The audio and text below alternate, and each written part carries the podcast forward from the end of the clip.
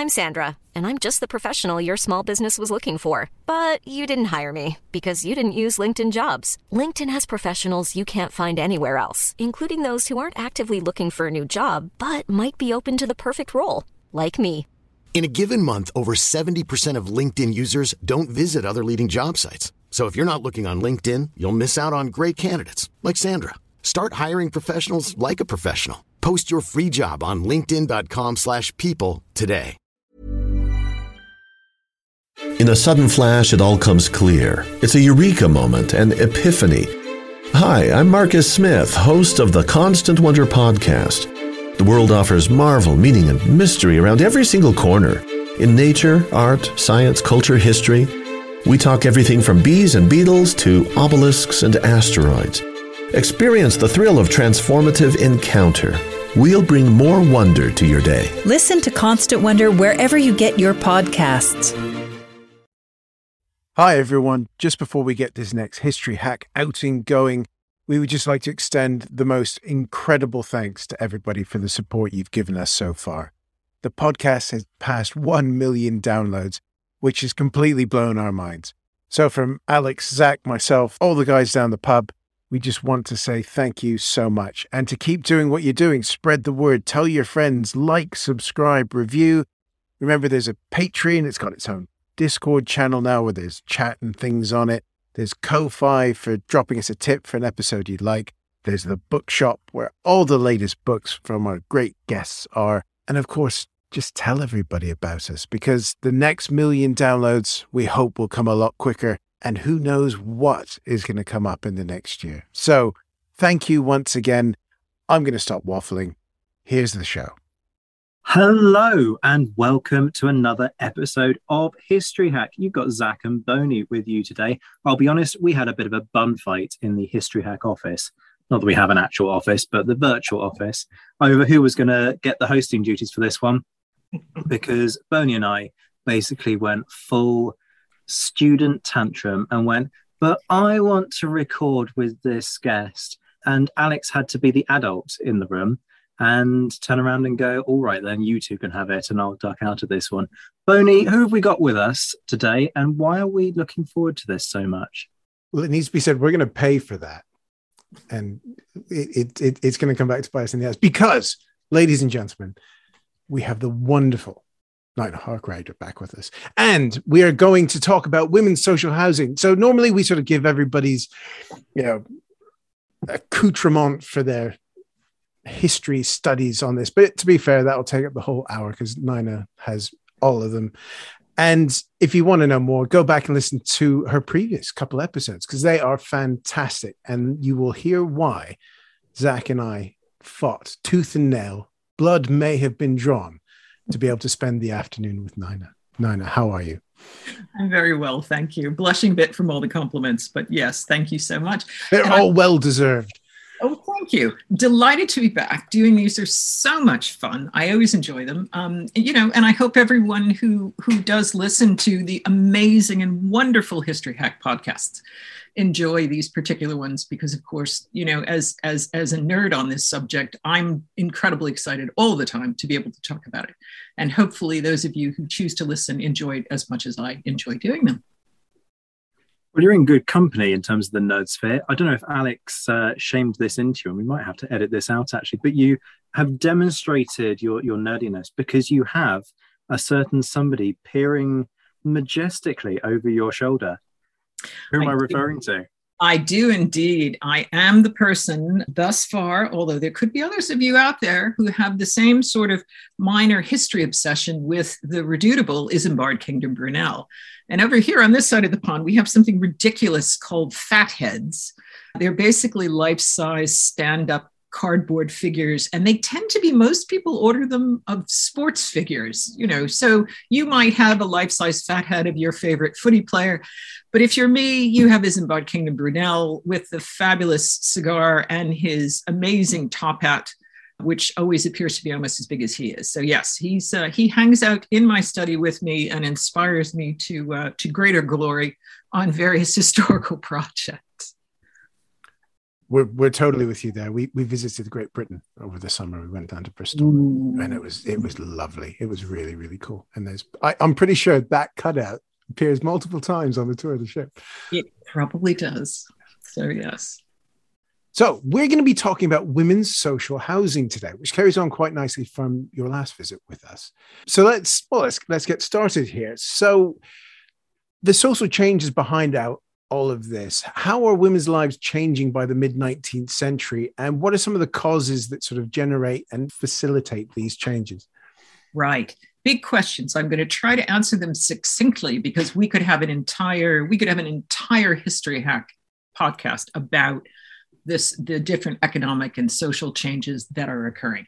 So suffice to say, we, we, we all know a bit about the Industrial Revolution.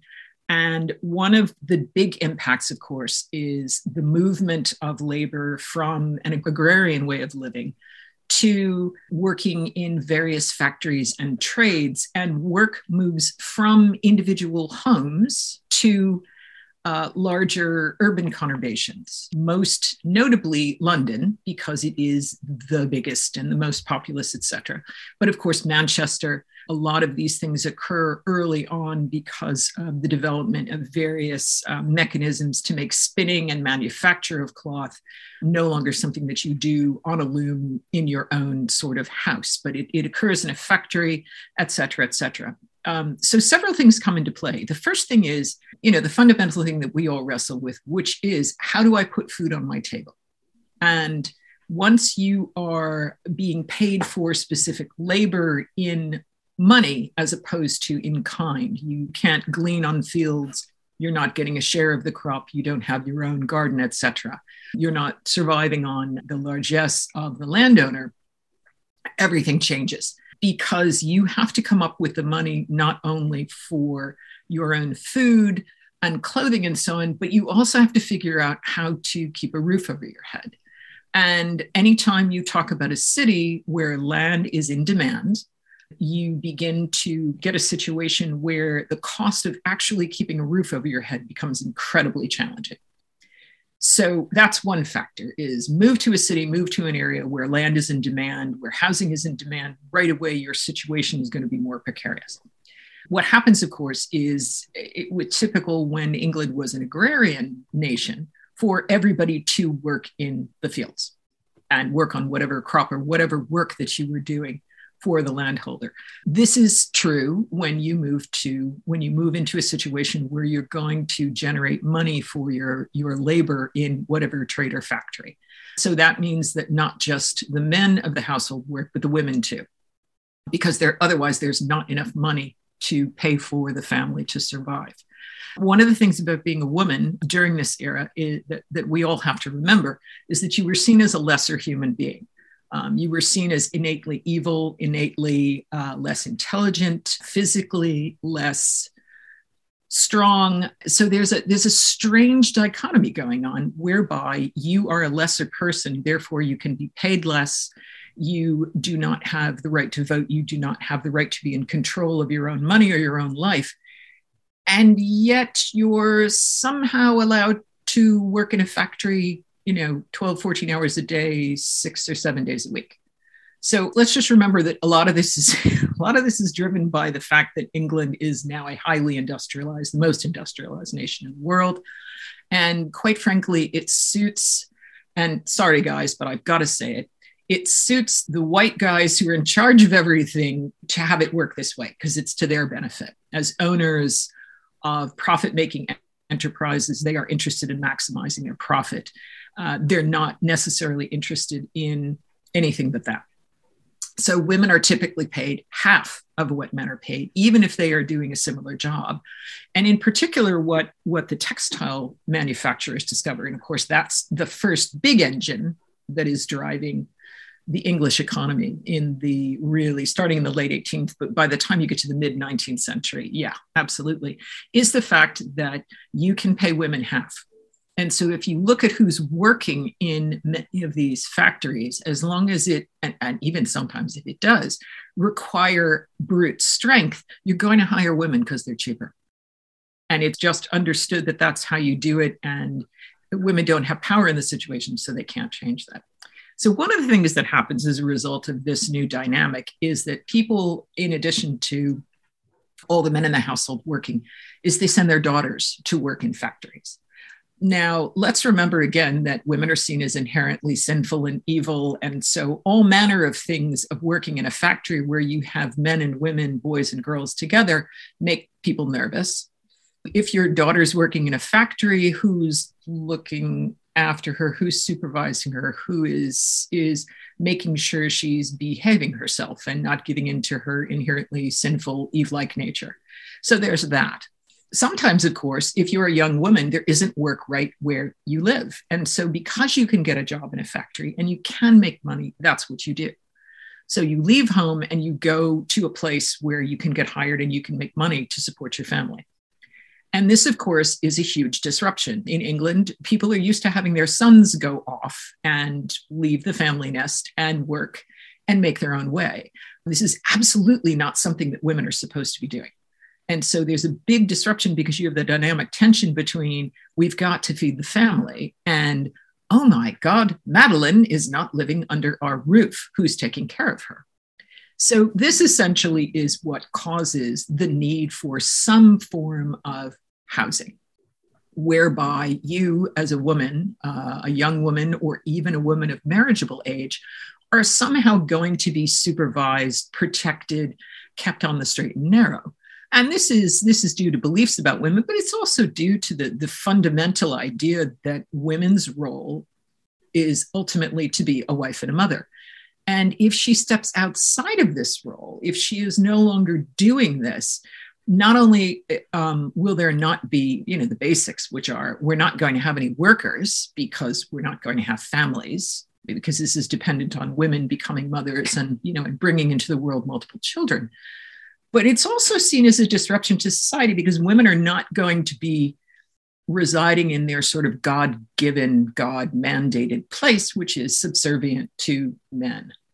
So uh, there's a huge complex of different issues and uh, concerns that arise as a result of women who are not married being technically on their own, working somewhere, and then not returning to the, the kind of the supervision of their their father or an older brother or an uncle or something like that.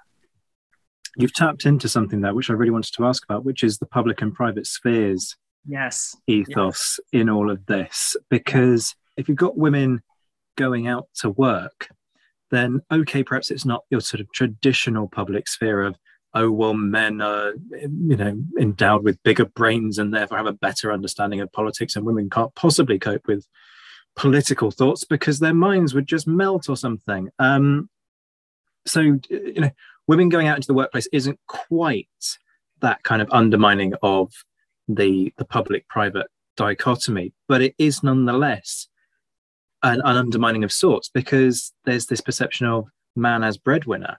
So if you've got woman as breadwinner, there are all kinds of issues here. Partly, why isn't man providing enough so that woman needs to go out to work? But equally, with woman going out to work, that shows that she can do a job just as well as man. And if she's then not able to support her own life off the back of that, then that creates all kinds of problems in terms of, well, why isn't she able to? Do you know? Uh, do you know what I'm getting at here? So, how does that concept kind of get woven in? Because obviously, it's a load of bullshit, but you know, people are invested in this bullshit notion. So, how do they deal with that? Absolutely. And, and the answer is that they, it is amazing that if you have a, and this won't come as a surprise to, to, to almost anyone who studies or thinks about history, if there is a challenge to the prevailing perception, the tendency is to reject it. And you've got loads of evidence. You know, you've got the numbers of women who are working, the numbers of young girls who are working, the numbers of, you know, and the issue of children working is a whole other one, which which would need a completely different session to discuss. But yes, what's actually happening and what the decision making portion of the population uh, is believing in and counting on are really very different and very much at odds. And I think some of what happens with the development of housing for these young women is an attempt to stick with the prevailing beliefs that men and women have God given roles. There is a hierarchy. It's God who chose it, and we disrupt it at our peril. With the actual economic engine, whereby the same people who are saying, you know, this is women's God given role, are also the people who are profiting from the fact that they have women working.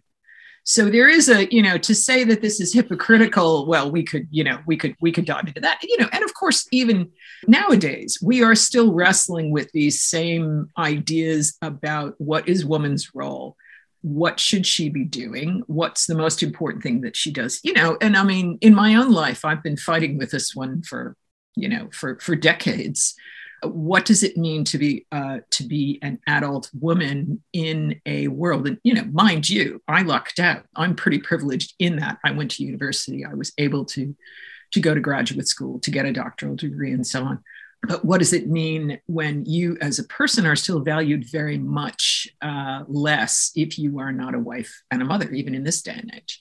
So imagine so if you if you jump back you know nearly 200 years 150 100 140 years ago this is so much stronger. And so what's fascinating is you do you begin to get young women and girls who are sort of saying i've got money. And yes, some of it's going to go home to my family, but I actually have money myself now and I can buy things. And, you know, look at me, I'm doing this job and I'm taking care of myself. And it makes people extremely uncomfortable.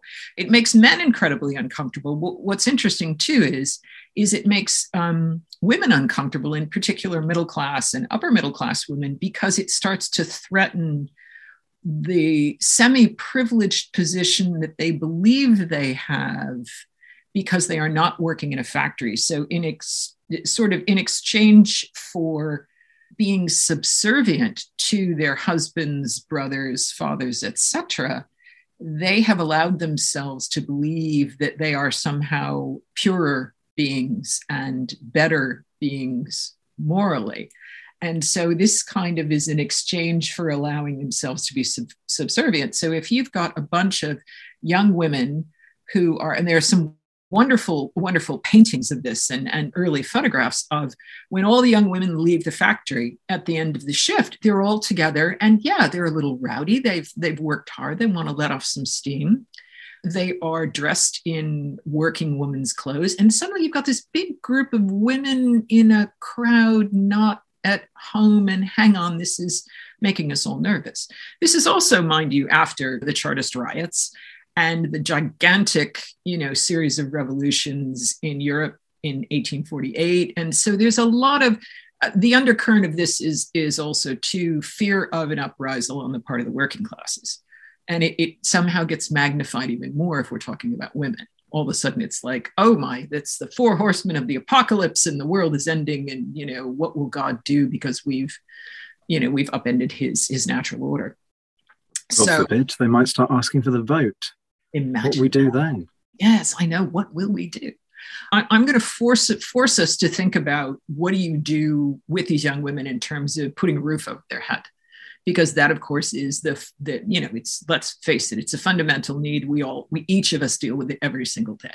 Where can i live? Where can i be safe? Where can i sleep? Where's my home? We all need that. And so, lodging houses, remember, are seen as seedy, terrifying, uncontrolled nests of thieves and and prostitutes and so on and so forth. And of course, the giant fear is that these young women, because they're unsupervised and they're free, will give in to their own evil nature and they're all going to become prostitutes and they're going to produce illegitimate babies and, you know, add to the parish rates, et cetera, et cetera. So that's always an undercurrent. So what you finally start to have is the, the upper middle sorts who are concerned in general about the state of the working classes. And you know we talked about this last time which is there is there are there are multiple pieces to this. One is i am genuinely concerned because we've had investigations into the mines and into various you know in the wake of the cholera epidemic into the way that that the, the the poorer sorts are living and so on.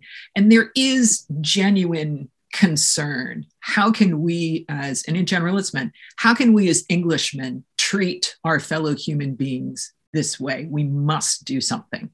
And remember, there's a there's a big Christian revival also in the latter part of the of the 18th century, and so they begin to feel as Christians we cannot do this. We must do something to help people. And so when you start having young women, you have that, and you also have concerns for, you know, because certainly you're vulnerable if you're if, if you're a young woman also.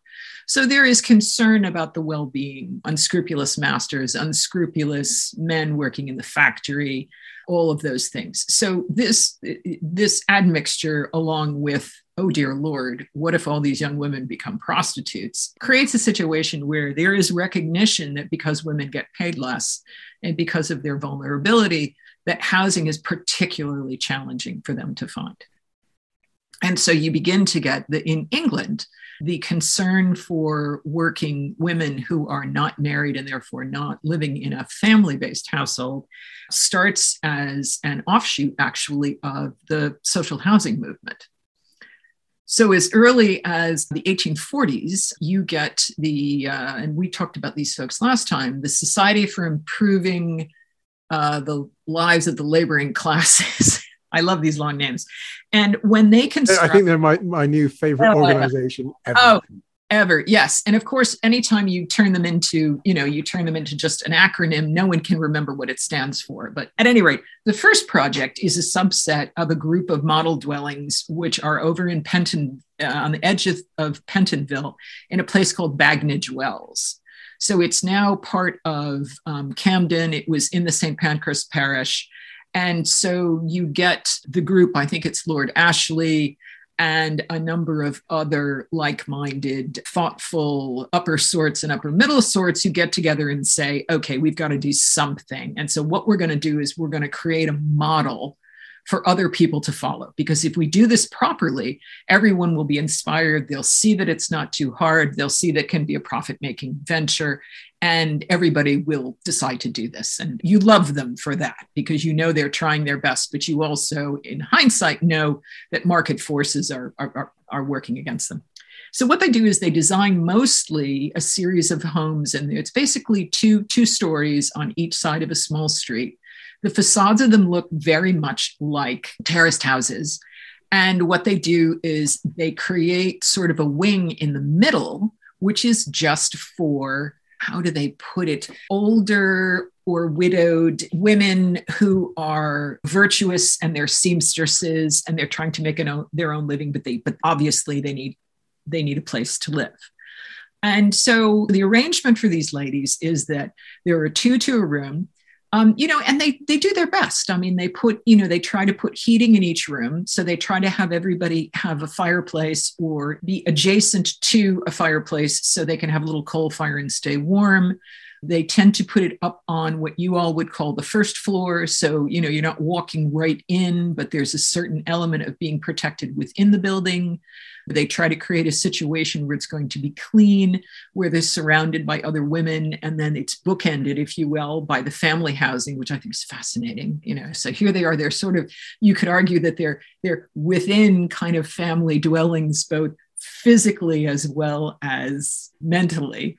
They're being um, protected by yes. the family unit. Absolutely, absolutely. And I find that fascinating. They also build at the end, they build a small laundry and they build that partly because, of course, one of the big struggles of being working class, especially in London, is access to water and ability to stay clean, physically clean. And remember, you know, this is in the 1840s, so this is after the big cholera epidemic, and the idea is that light, air, and access to things that make you clean are going to prevent disease, going to keep you healthy, and it's going to keep you morally healthy as well. So this is an interesting project. So this goes on. It's perceived as successful, but it's on a super small scale. Uh, but what's interesting is the same company goes on and they build a dwelling after the second cholera epidemic called Thanksgiving Dwellings. It's over on Portpool Lane. So it's over on the edge of, it's not, it's sort of just outside the city limits. Um, so it's in, I think it might be in the edge of, eh, see, I'm going to get my geography wrong. It's off of the Gray's Inn Road. That's probably the best way to, to place it because the names of the parishes and so on keep changing. So what they do is the same organization, they, they do it a second time. So 1848, 1849, they build a set of family dwellings. But within that, they reserve a section and they make them single room dwellings for this same sort of audience, this same group of women. So the idea again is you're widowed or you're single or somehow you're on your own. And so we're going to build a separate section of this, which is a series of single rooms. And the only people who are going to be allowed to live there are single women who are working for a living. And it actually does seem to be successful because if you look at an 1861 census, now the census, as we know, is limited by many, many things. It's only every 10 years it's whoever's home on that day to actually say, Do you live here? What's your name? How old are you? Tell me what you do. But within that, what I found fascinating is that in 1861, so this is 12, 13 years after these rooms open, they are still inhabited by single women.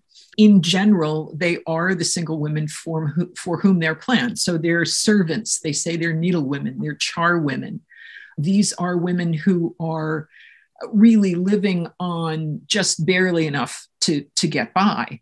And so, you know, one of the questions we always ask about social housing is are the people for whom it's designed actually living there? And in 1861, if we trust the result of, of this census, that's very true. And this is who is living there. So they range in age from quite elderly, you know, 60s to women in their in their middle 20s and generally those are their jobs so one question, you know, has always been, so who ends up living there and what, what it's like? And in this case, it appears to be successful in housing this particular group of, of women. Now, what we don't have, unfortunately, are uh, that I've been able to find so far, and I'm still looking for it, is any sense of what the experience of living there on the part of these women was. You know, was it good? Was it bad? Were they happy there? Did they feel safe? Was this a better choice for them? Were they restricted in any way? And so on and so forth. But we do know that they were actually living there. So, you know, score one, if you will, for the SILC because they have, at least on a small scale, provided lodgings for a small group of these women. Now, of course, the issue is that there are thousands and thousands and thousands and thousands and thousands of these women. And um, my recollection is I think there were roughly 100 single rooms. So this is, you know, a very, very, very tiny, tiny portion. But again, it's supposed to be it's you know it's it's uh, i don't want to use the word performative because that implies that they're not actually doing anything they're just showing us what they're doing. But there is an element of performance about it because again they're trying to say to other people who might develop housing to so on hey look you can do this and it works. That's sort of it for the early stuff in london. There are other homes, but they tend to be for fallen women and fallen girls. And to me, that's a different category because they they have an overtly reformative, reclaim you, make you godly purpose. They are run much, much differently. There's not much of an element of choice or independence, I think. So that's a group that I think needs to be considered in a different in a different podcast. Um, here, we're talking about a place where you can voluntarily apply for rooms. You yourself want to live there, and you're you're not being at least overtly treated as some sort of a criminal. And, and I guess we should say that the the dividing line between those two groups that's not yeah. a big jump. No, not at all. Not at all. Not at all. Women, unfortunately, as we know, have often chosen to be or had to be sex workers because that typically pays one much more than any other labor that that you would do. And yes i'm pretty sure that there that and, and this of course i think is recognized as being as being something that women during this era often had to do. But instead of understanding the dynamic of course it you know it just becomes something that you you're castigated for and thrown out for and you know and treated very badly about what one would want to do is try to look at, and I haven't been able to locate any kind of a rent book so I could see and look at the fluctuation in the population in these rooms and see how long the individual women were able to stay there? Was there a lot of turnover because they couldn't afford it? Was there turnover because of the constraints in terms of who you were and what you could do in order to get those rooms and et cetera, et cetera. And that, of course, if I could ever, if I can locate any form of documents that might give me half a clue, would really enrich our understanding of how, how this type of work, uh, this type of lodging actually, actually worked. So what happens though? Did you have a question, Boney? We're, we're both leaning in, and I can see that. This, this always gets to the point because we're sort of enthralled. You're like, shall, shall we, shall we jump in or just let, let you go? And I'm thinking we'll just let you go, Nana. Okay. We're, we're so, enjoying this. I suppose one thing really is we, Yeah. we've in sort of in, in the prep, we've got this idea of the benevolent houses and the lady flats. I guess that's that's the two, those are the two elements that we've been chatting about so far, really. Mm-hmm. And I'm sorry, ladies flats, not Absolutely. lady flats. That In a sudden flash, it all comes clear. It's a eureka moment, an epiphany. Hi, I'm Marcus Smith, host of the Constant Wonder podcast. The world offers marvel, meaning, and mystery around every single corner. In nature, art, science, culture, history, we talk everything from bees and beetles to obelisks and asteroids. Experience the thrill of transformative encounter. We'll bring more wonder to your day. Listen to Constant Wonder wherever you get your podcasts. That sounds bad. We're starting to see this divide. One of the things we've got in here is it's this class element as well. You were saying that you, you have within these things trosses of eligible women to go into these different places, really. But Yes. what about the people setting these things up? We're in this weird mid to late 19th century elements of buildings being built down to the finest detail of the fr- fixtures, furnishings, something that would carry on with the, the Lloyd Wrights and things like that in the early 20th century, where if you bought one of their houses, you got everything, but that was Absolutely. a custom high end thing. What's happening with these properties and these people that are building these properties? Right. So, uh, quickly, just to say, while these are the early experiments and they are for a particular, particularly needy audience, they stop being built. And I think, as we'd spoken about very quickly in our last podcast, where we were focusing entirely on social housing, what happens is the emphasis moves to families for a lot of reasons that we talked about. And so these are two examples. And as far as I know, there's one other example, and it's a lodging house for just women, which this same company takes the building, repurposes it, and tries to open it as a lodging house. And they end up closing it within two years and then reopening it as a lodging house for men. Now, the argument is that they can't charge enough because women don't get paid enough to make it a profit making establishment, whereas they can charge the men more. And I think that's part of it, but I think there is a growing discomfort as we move from the 1840s into the 1850s with women living on their own. There is a rising sort of in the, there's the rise of the middle classes, the rise of the upper middle classes, and suddenly subsidizing, if you will, this kind of living for single women begins to make the philanthropists uncomfortable and they choose to focus on families. So this leaves women with pretty much nothing, basically. And so it isn't until the 1870s in England that we, we get another upsurge in housing for single women. And at this point, there are two things that start to happen. One is that women have started to move into some particular professions. If you are an educated upper middle class woman, you begin in the 1870s and into the early 1880s to be able to work as typists, for example. You begin to be able to work in offices. There is a small number of women who have what we now call white collar jobs, at the same time as there is a huge market of young women who are working in factories, working as dressmakers, and working in shops.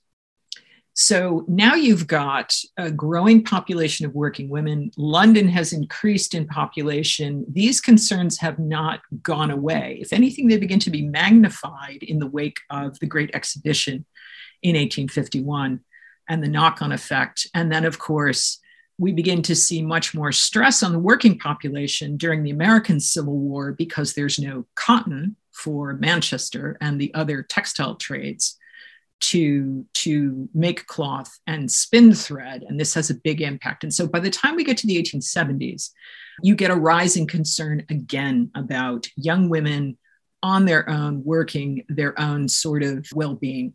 And what happens is with a, a christian driven evangelical kind of mindset says we need to keep these young women safe. And by that, we mean we don't want them to turn into prostitutes. We don't want them to become debauched. And so you get, you get this remarkable organization, which is basically called, they call themselves Homes for Working Girls in London. And that's exactly what they are and they're they appear to be run by they they get some philanthropy again from some of the folks who have already been doing housing philanthropy. But the driving force behind this is a man named john shrimpton who is really hard to find anything out about. He's the secretary of the organization so he's in charge of all the day-to-day the nitty-gritty and so on. He's got a bunch of of important figureheads to give the organization credibility and to help with fundraising. But as far as I understand, he's running the show. And so, what they do over time is they try to lease houses because for several reasons. First of all, there's no capital to build something, but there's also always the idea that these need to be homes. That so, in other words, you're not going to create a situation where you're going to put individual girls in individual rooms individual places and they're going to live on their own. You're going to take them into this home. There's going to be a quote mother, and they actually use that term, which is fascinating. And you have to apply to get in. You have to be young. You have to be, I think that I think you can't be any older than 25, basically. So their target is 16, because younger than that, gosh, you should be home.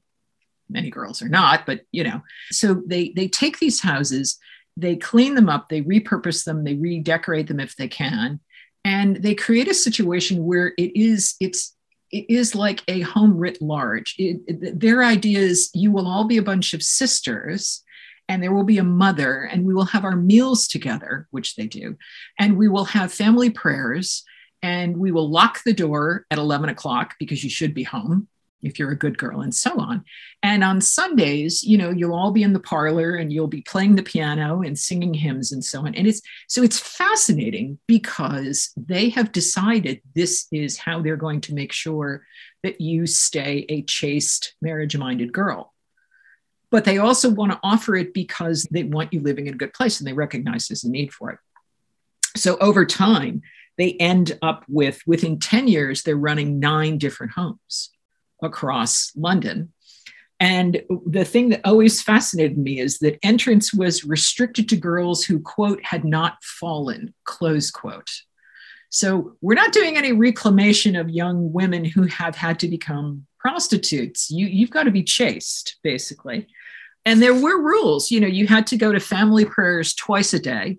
You had a curfew at 10, 10 30 p.m. where they literally would turn off the gas, like, right, lights out, everybody to bed. And then within that, they had specific rules. You you had to make your bed and tidy your room before you left for the day. Um, you couldn't cook in your room. You couldn't you know you couldn't run any businesses in the room. So in other words, you couldn't take in mending to supplement your income and so on and so forth.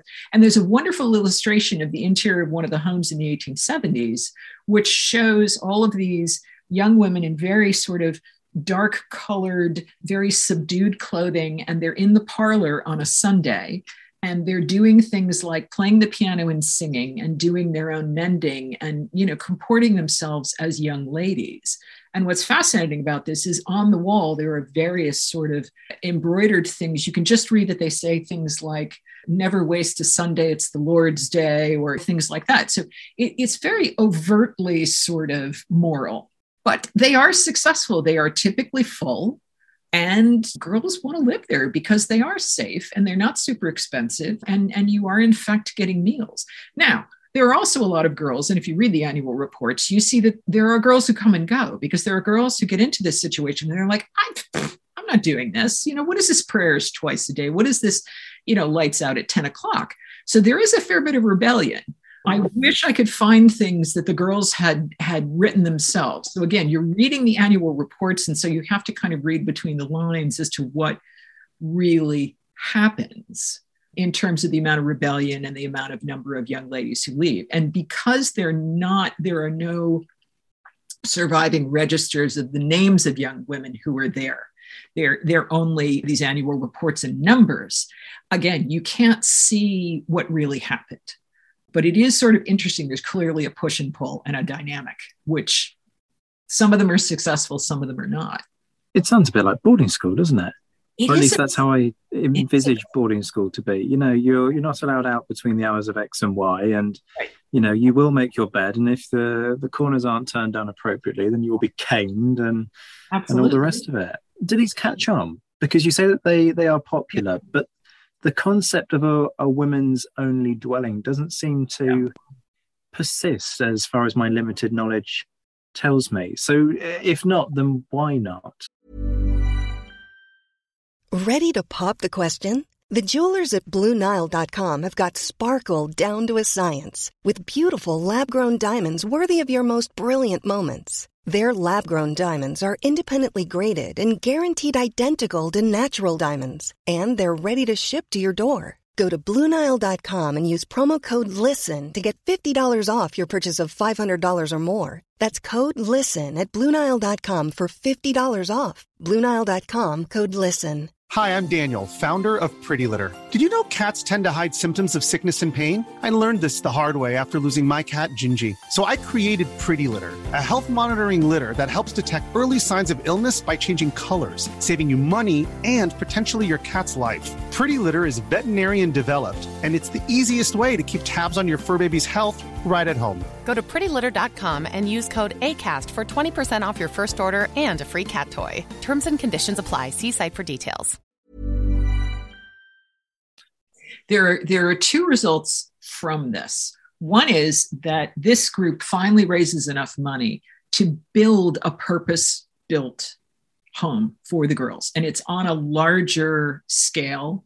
They hire an architect to do it and they design it so that there are public rooms and then individual sort of cubicles and so on for the girls. And this occurs in about 1903 let me think 1903 1904 you can still see the building. It's over in the edge of st marylebone. And so to a certain extent it continues because in addition to this one you get other ones. So by the turn of the 20th century, so this is quite a bit later now, the turn of the 20th century, you have Brabazon House in Pimlico, constructed in 1901. Architect is Stephen Ayling. You then get Hopkinson House, 1905, which is still there, actually. I think it's been converted into a hostel, also by Stephen Ayling. And then you get something called Ada Lewis House out on the New Kent Road, which I think is now a student hostel. Interestingly, that's Joseph and Smith who did quite a few of the social housing constructions.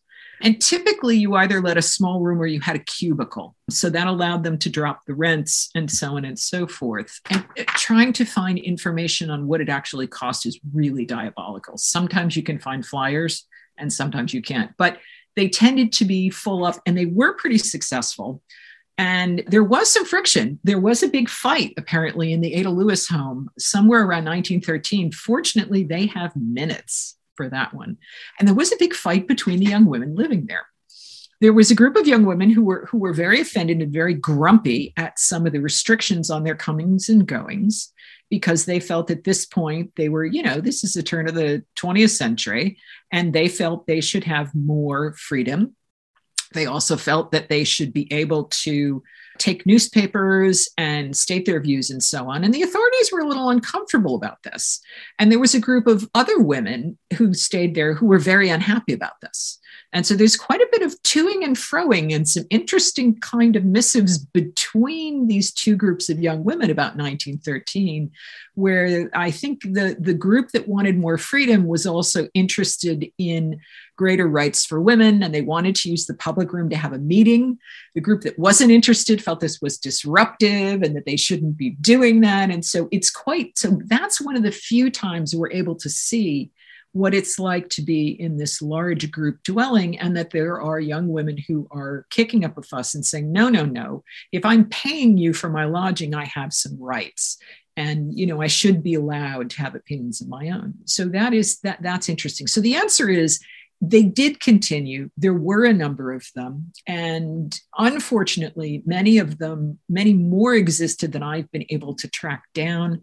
There are little whispers in archives, but because, again, they were not perceived as significant, and unfortunately, as late as 2007, they were not recognized as being important.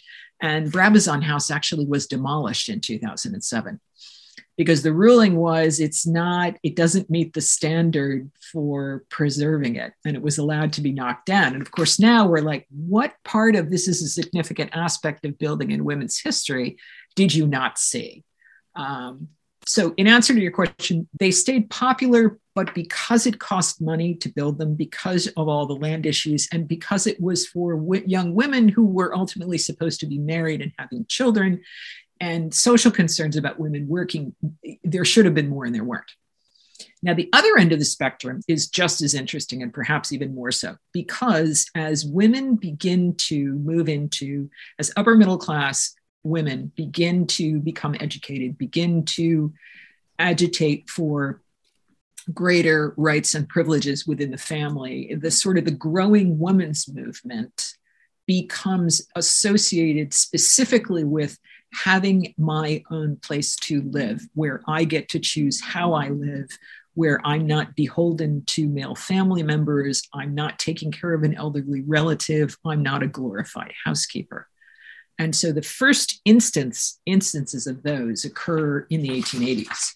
And that's when you start to get ladies' residential chambers which is associated with the movement for women's rights and women's greater ability to, to be out in the world and working. So you get people like Agnes Garrett, for example, Elizabeth Garrett Anderson, one of the first female physicians, and so on. And what's interesting about them is they band together and they decide to construct a dwelling themselves. So they hire an architect and they work with that person. They put a committee together to work with that architect to design a building the way they want it. And this is where it gets quite interesting in terms of how that building is created and how women live. So I'm going to pause for a second to see if there are any questions because it was an enormous amount of information that I just threw at you guys. I think that's interesting. I think that sort of it's almost like a sliding scale about whether you get rooms or you get the box down Absolutely. down at the corner.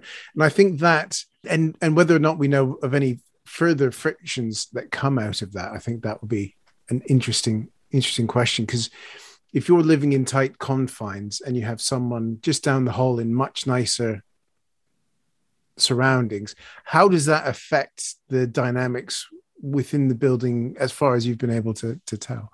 Yeah, it's it's quite interesting because what happens in general by the time you get to the turn of the 20th century, you what you're getting are individual cubicles. And what's even more sort of interesting about cubicles is the, the, the, tremendous lack of privacy that you have. You know, these are the kind of cubicles that you have, for example, in a Rowton house, which is designed for working men who cannot find a place to live and they don't want to live in essentially a doss house. So, on the social scale, the men living at the Rowton House are on a much lower social level than these young women actually are in terms of where they come from, in terms of where they are in their life. But because they get paid so much less, you know, you can't run this as a profit making venture if you're giving each girl their own individual room. So there are some rooms available, but by the time you get to the Ada Lewis house, you're really talking about cubicles. And by that, I mean a tiny space. You've got a bed, you might have a very small place to put a box of your things, and hopefully a window. So you can have light and ventilation, but they're not sealed. It's not like these are walled, you can close the door and be on your own because I found one photograph, and essentially what you've got, or it's they're like partitions. And so the above bit, you've got a wall up to about, I'm going to use the old imperial measurements here, eight feet, nine feet. So over the heads of anybody who's residing. but then it's open to the ceiling. And on the bottom, you often have mesh. So there's a certain so this allows for a certain element of surveillance, if you will. You can kind of see who's in the cubicle and who's not. But it also, it's going to be noisy.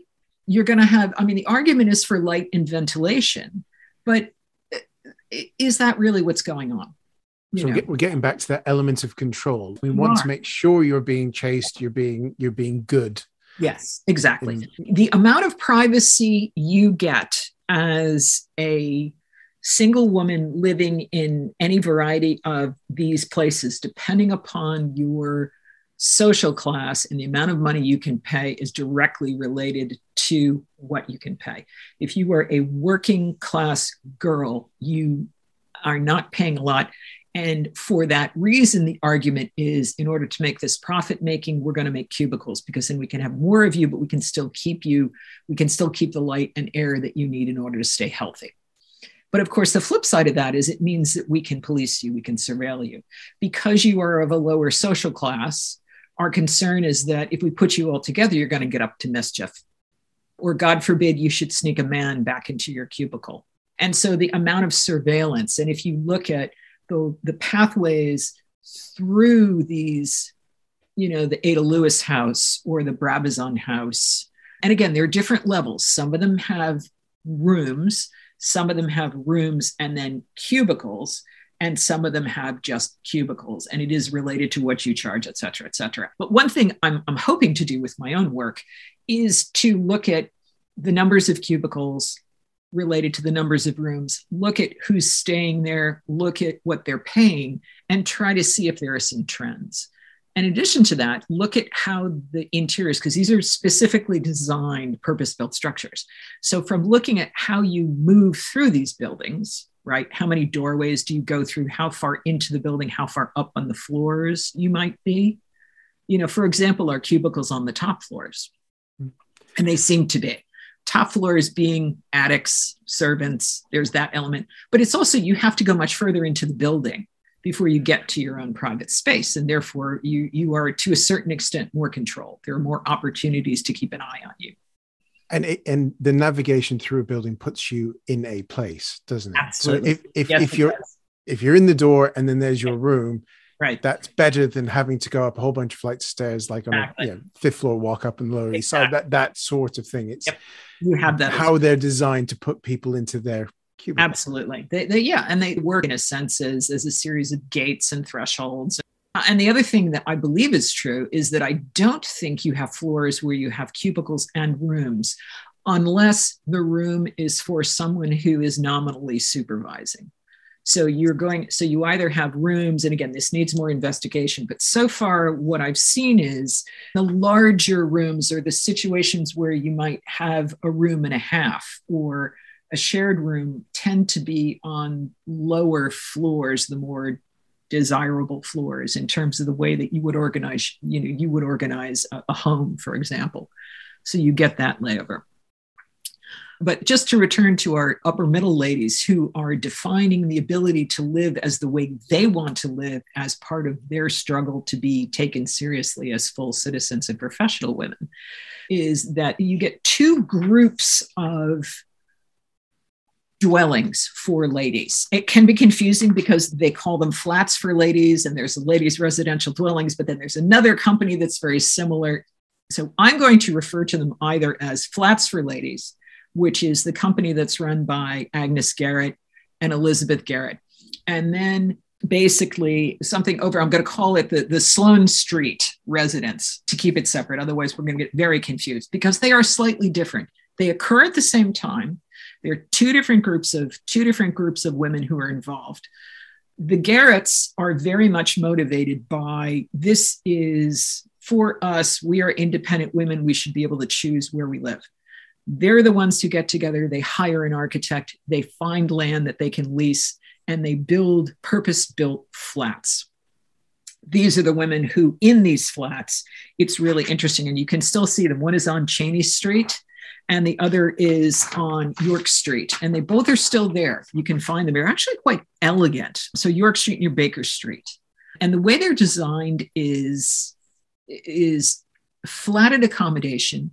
You come in and you can take anywhere from two to three rooms. So you might have a sitting room and a bedroom, or you might have uh, a sitting room, an additional room, or you might have a sitting room and two bedrooms. If you look at the description in the minute books, what you see is there is a great attention to detail. So, not only are you thinking about the plan, do we have enough rooms? Does everyone have at least one window? Are they comfortable? How's the ceiling height? Where are the doors? So, there's an element of privacy. Then you get into sort of the fittings and furnishings. So there's an argument. It, we're going to basic furnish them. So, what kind of furniture is going to come? How elegant is it going to be? What sort of chairs should we provide for comfort? How many chairs? So, you see all of this in the minutes in terms of designing the buildings. Are we having Axminster carpeting or are we going to do something else? Are we distempering the walls? And if so, what colors? Or are we papering the walls? And all of this is in the minutes as they're developing. So there's a huge amount of attention to detail in terms of comfort at the same time as you're struggling with how much do we really have to spend on furnishing in relation to our ability to get enough tenants who can pay for these. And so it's really interesting. There aren't any images of the interiors of the flats, which is quite frustrating because, of course, you, would like to be able to see those. Um, but there are some occasional drawings of the hallways, and they are quite elegant.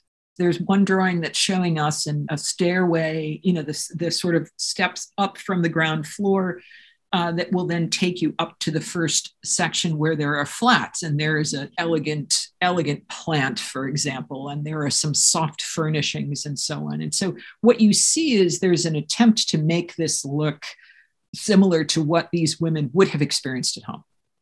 And if you look at the if you look at the census data it's pretty clear that this is who then resides there.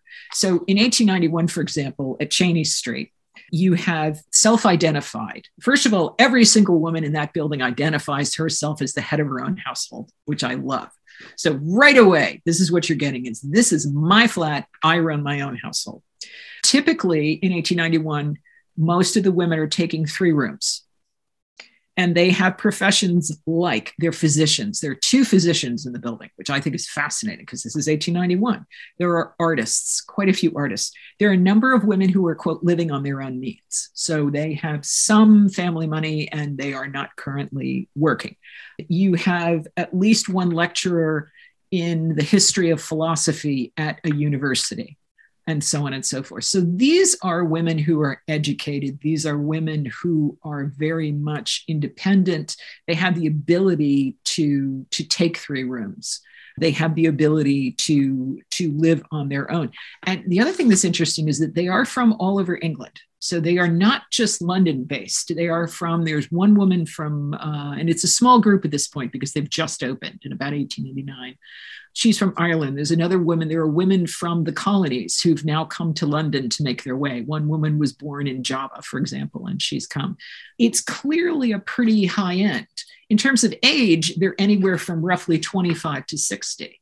So it's a good admixture of different women who are self identifying as professional women and to them, being able to live on their own in comfortable rooms that are furnished to a particular standard is a really important part of their identity as a professional woman.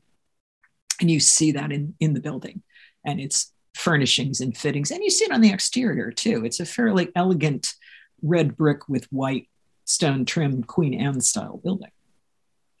I have just found it on Google Maps. Yeah. Yeah.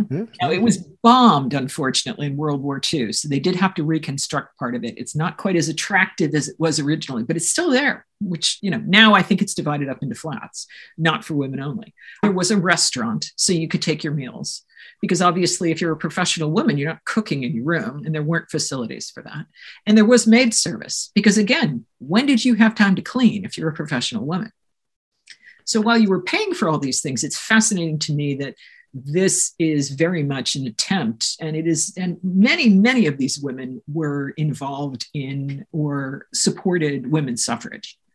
So there is a real, there are strong connections between their identity as professional independent women and their desire to be to have access to more of life and to not be constrained by particular social roles so that's london and that sounds fascinating. What a group of women. Yeah. there's a tv series there. They must have been a redoubtable group of, of women and a very interesting group is this a London centric thing, or is this being repeated in, say, the other major cities across? It England? tends to be a London thing for the same reasons that we have lots of social housing. Is the way that land is held in London is so restrictive that it keeps rents high. It keeps it always challenging to find places to live.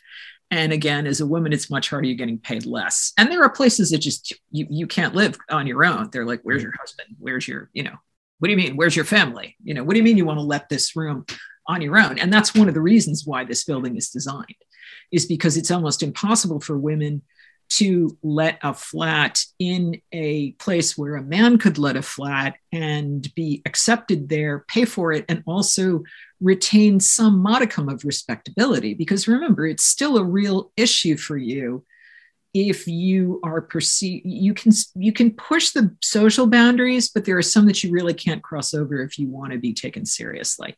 And you cannot have a flat in a building where everyone else there is male. It's that's just a non-starter. That's never going to happen.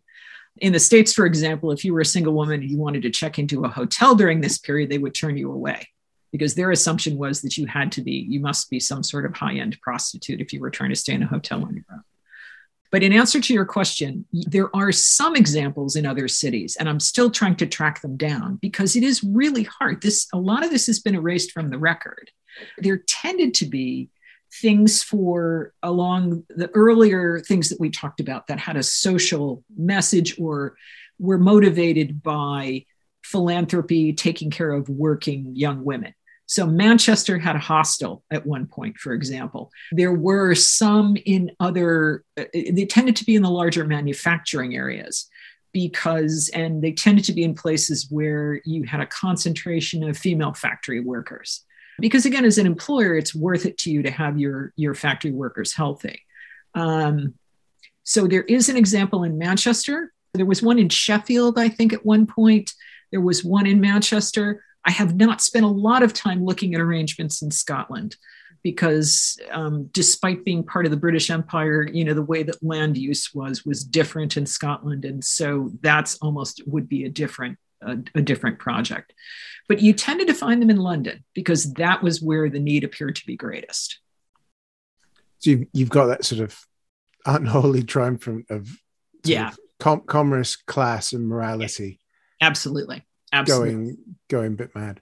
Absolutely. There is one other example, which I just uh, had been thinking about it for a while, but I stumbled across some additional information. One of the things that we've been talking about is how distinct the different classes of dwellings were, how you had a high level of supervision, not a lot of freedom, and very kind of bare bones accommodation in a lot of these places for working women and, you know, again, there were many women who lived in these places who you might argue were from a slightly higher class, but because they didn't make very much, they ended up in these places.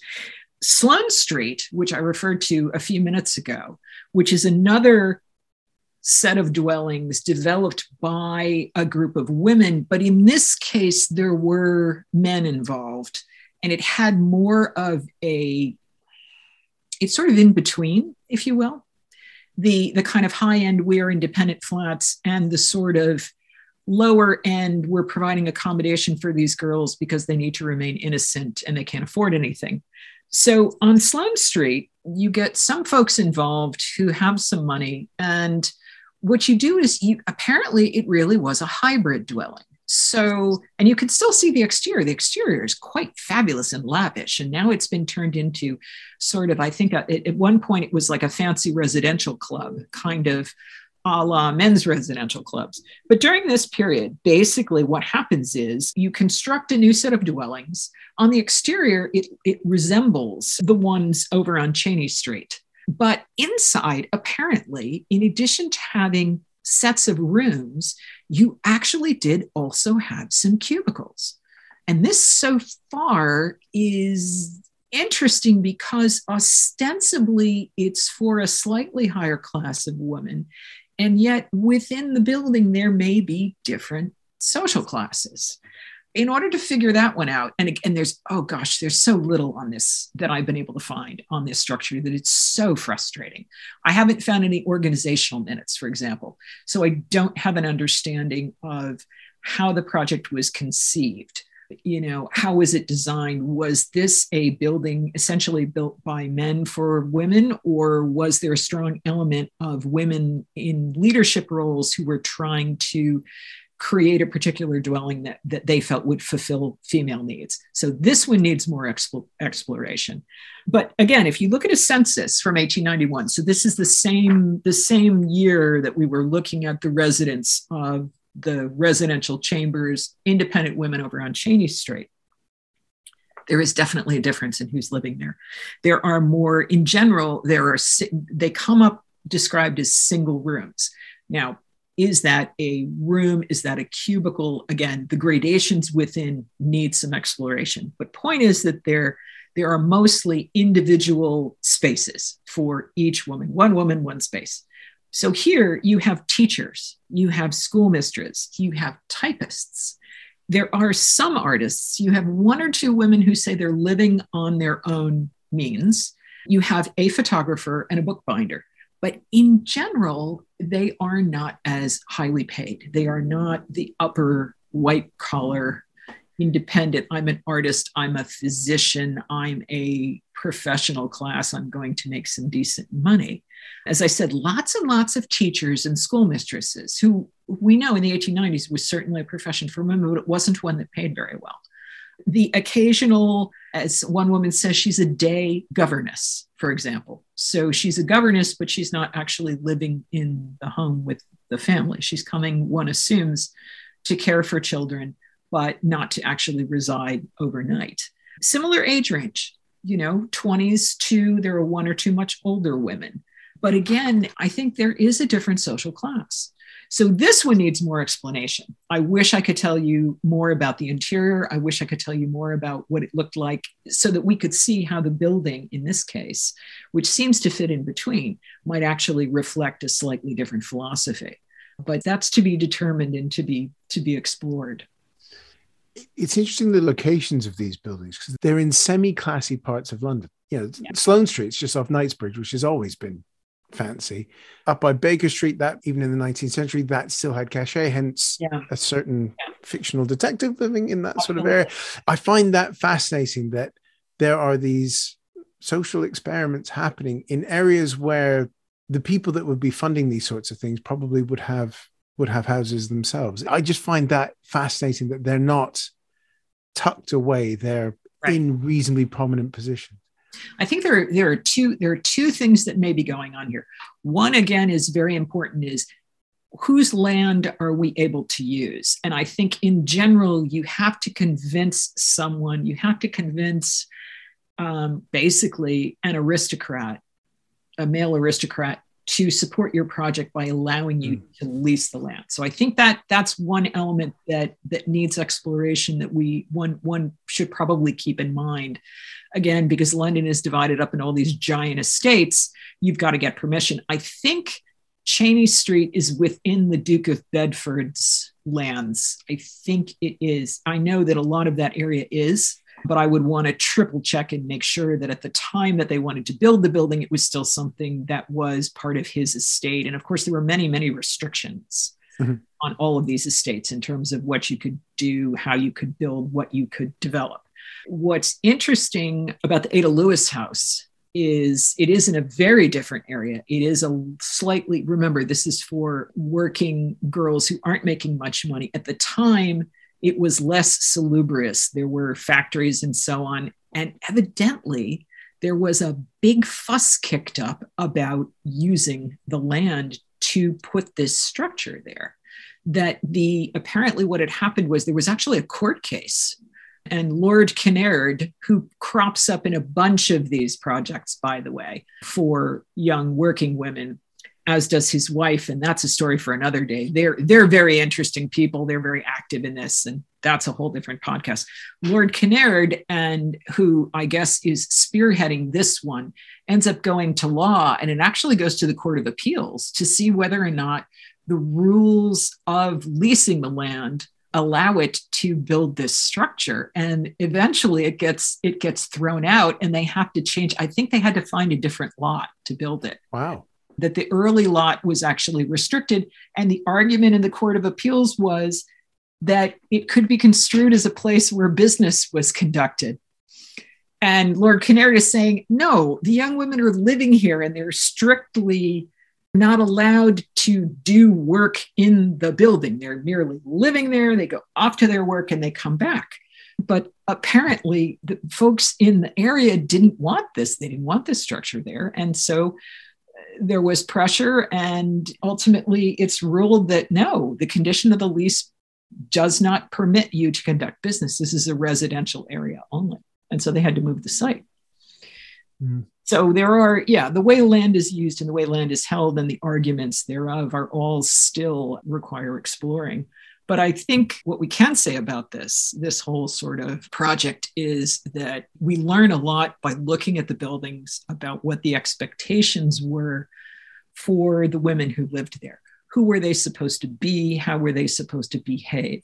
There are various elements of management of the people who live there, getting permission to live there in the first place, being allowed to stay depending upon your behavior. There are elements that are related to very much to what do we think women, who do we think women are supposed to be in terms of the furnishings, the organization of the spaces to reflect particularly different types of domestic spaces. In the case of the girls who are working, in factories and so on, those spaces are very much organized in a way that might reflect a middle class home. So we're trying to make sure these young women stay chaste and marriageable.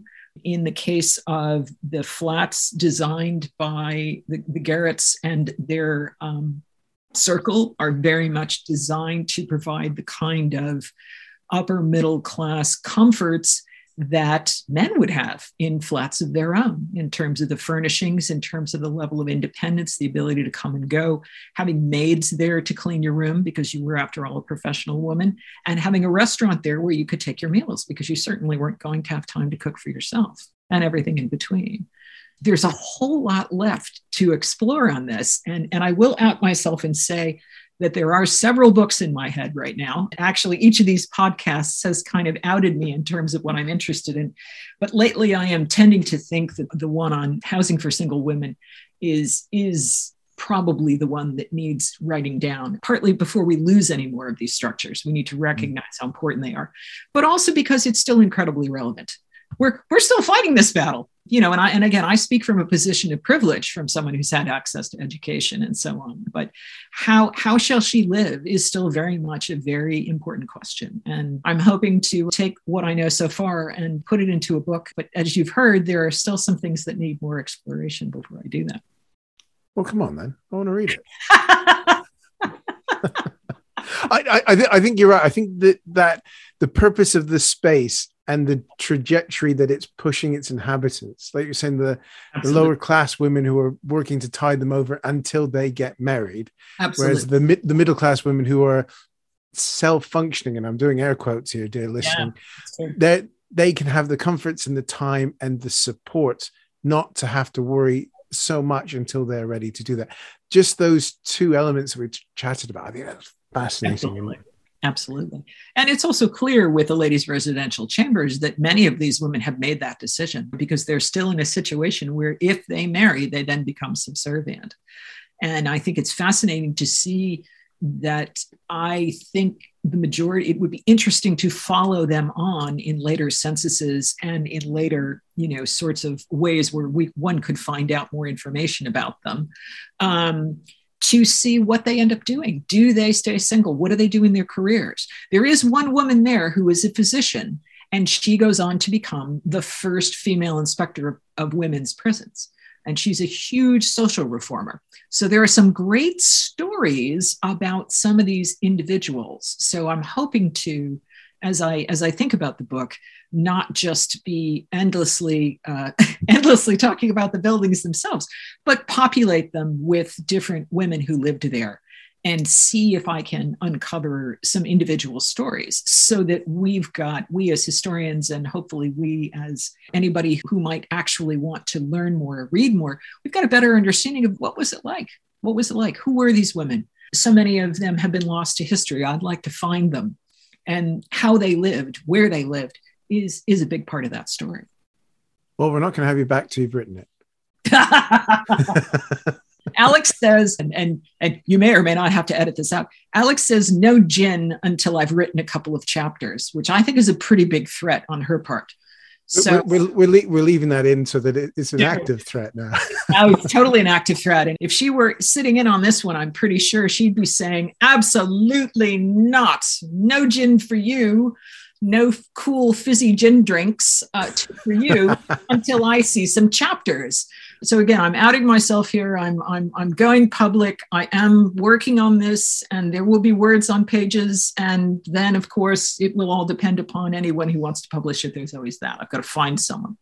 As I said, I think it continues to be an important topic. It's certainly relevant now. Still, I'm sure out there in the world right now, hopefully some of you are listening to this podcast, are different women who are trying to make it on their own and they're saying, oh my God, not again. You know, here we go. This is exactly what we face. There will be those that argue that the situation is different, but absolutely. It, but it, the parallels and the battles are there, he says, as a middle class white guy who is not best place to say any of that. No, um, Nina, this has been absolutely fantastic. We'll we'll wrap it up here because once you've done those chapters, we can have you back, have some gin, and talk about this some more. Ooh, sounds good to me.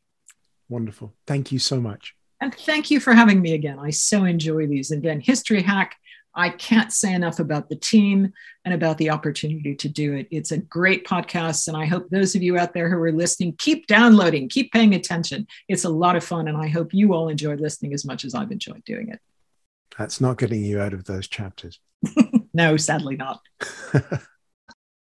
when our guests join us to talk about their work and their new book, the 45 minutes or so they spend with us is just a taster of all their efforts.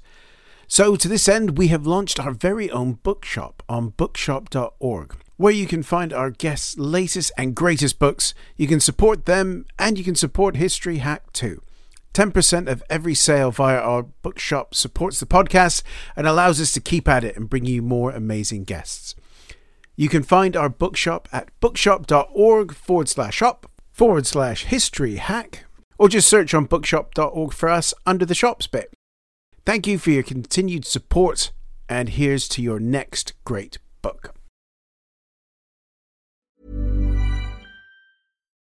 When you make decisions for your company, you look for the no brainers. If you have a lot of mailing to do, stamps.com is the ultimate no brainer. Use the stamps.com mobile app to mail everything you need to keep your business running with up to 89% off USPS and UPS. Make the same no brainer decision as over 1 million other businesses with stamps.com. Use code PROGRAM for a special offer. That's stamps.com code PROGRAM.